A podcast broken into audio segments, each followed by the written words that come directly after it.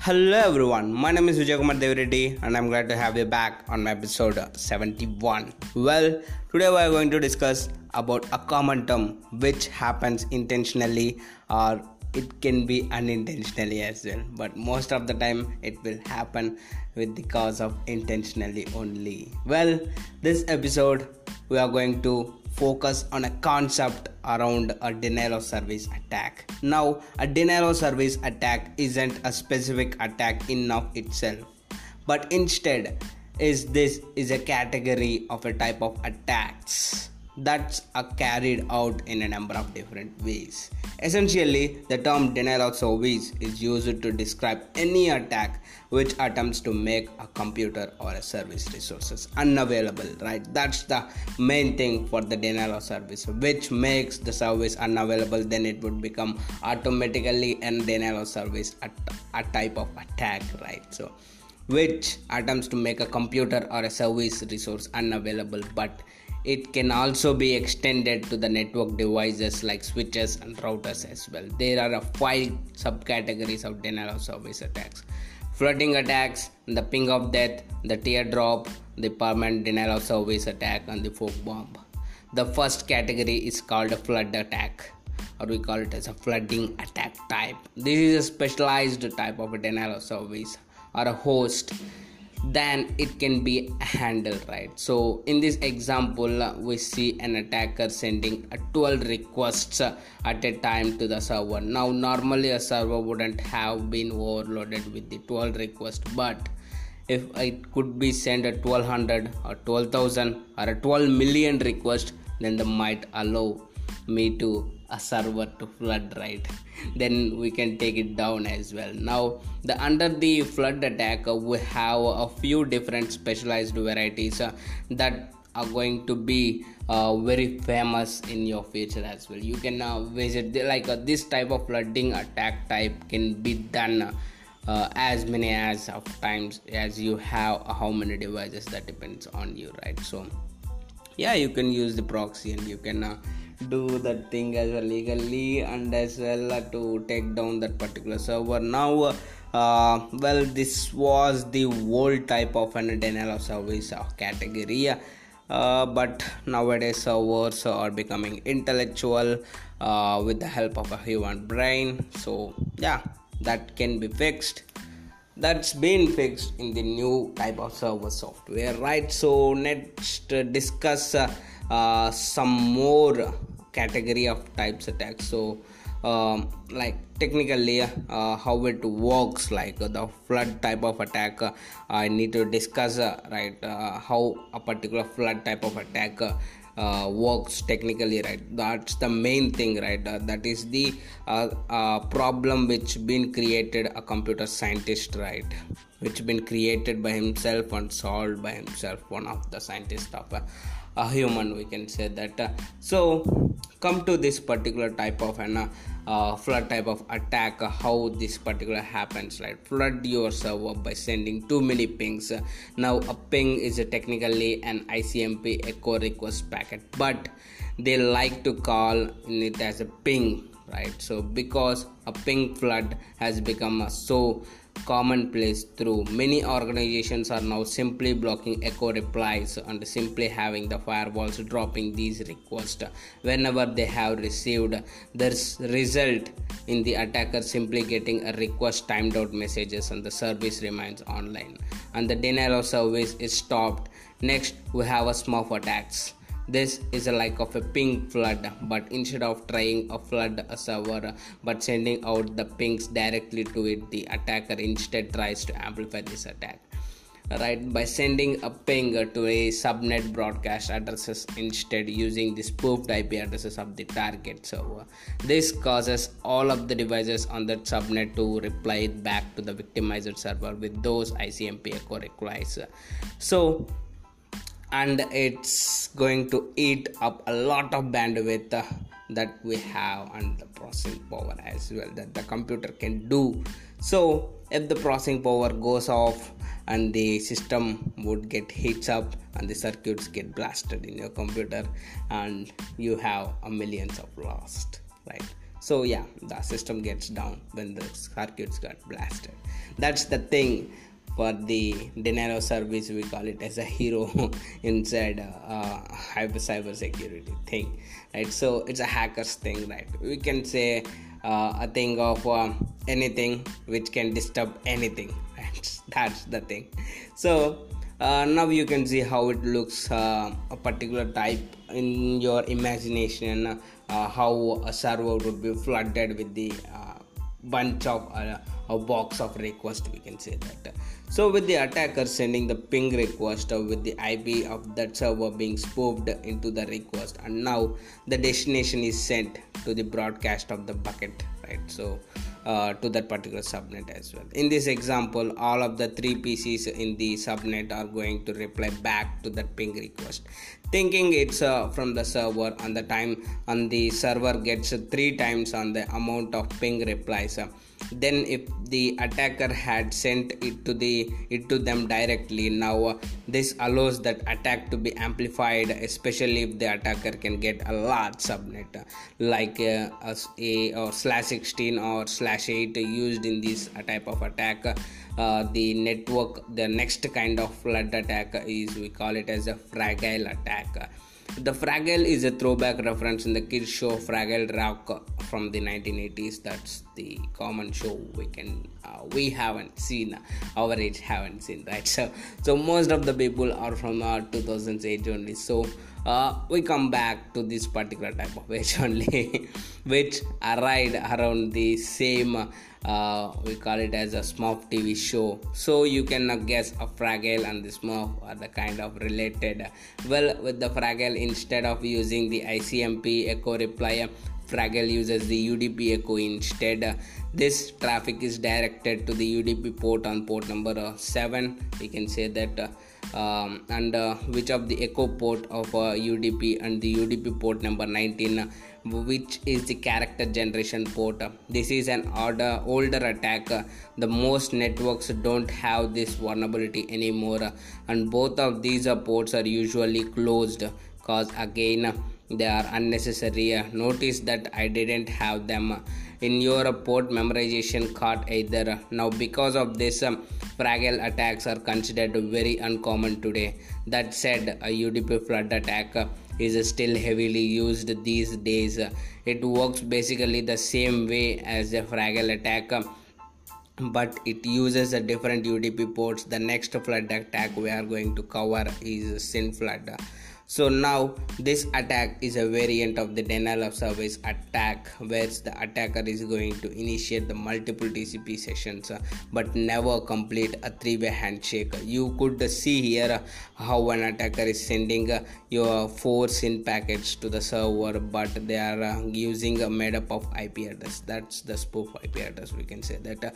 The server then replies to those IP addresses in the empty in an attempt to establish a three-way connection and uh, but of course the other people weren't expecting that call.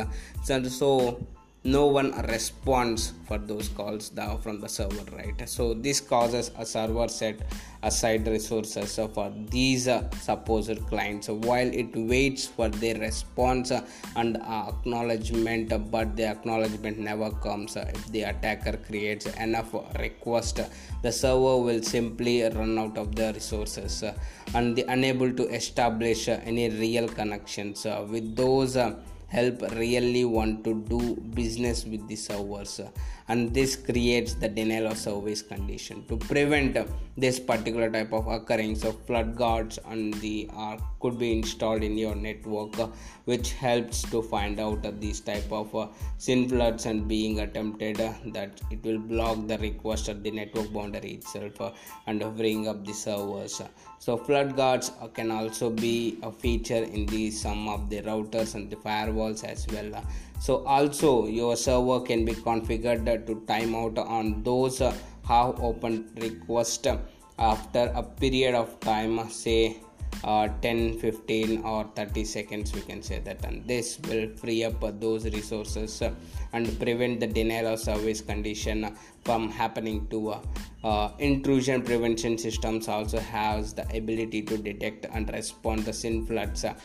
And uh, as they are being attempted now the final type of flood attack is known as the christmas type of attack.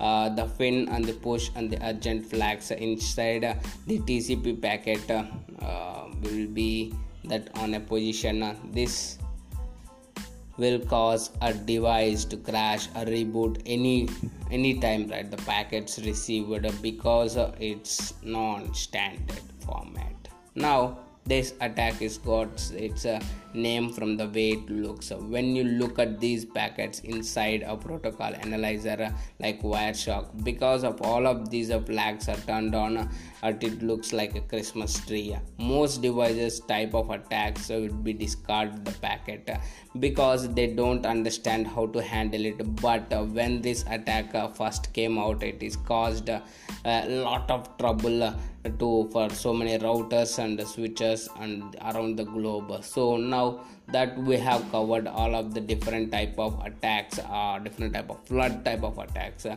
and the another category let's move to the uh, ping of death we call it as. Uh, so this type of attack sends an oversized and the malformed ping package to another computer or a server. When it's received at their end these systems don't know what to do with it and they would crash directly this again is an older uh, attack uh, and one that modern operating systems uh, uh, aren't vulnerable to anymore. Now essentially the standard for the packet size is supposed to do supposed to not exceed 65535 bytes or 64000 uh, we call it as 64000 but some smart attackers uh, built ways to forge to force larger packets to be sent.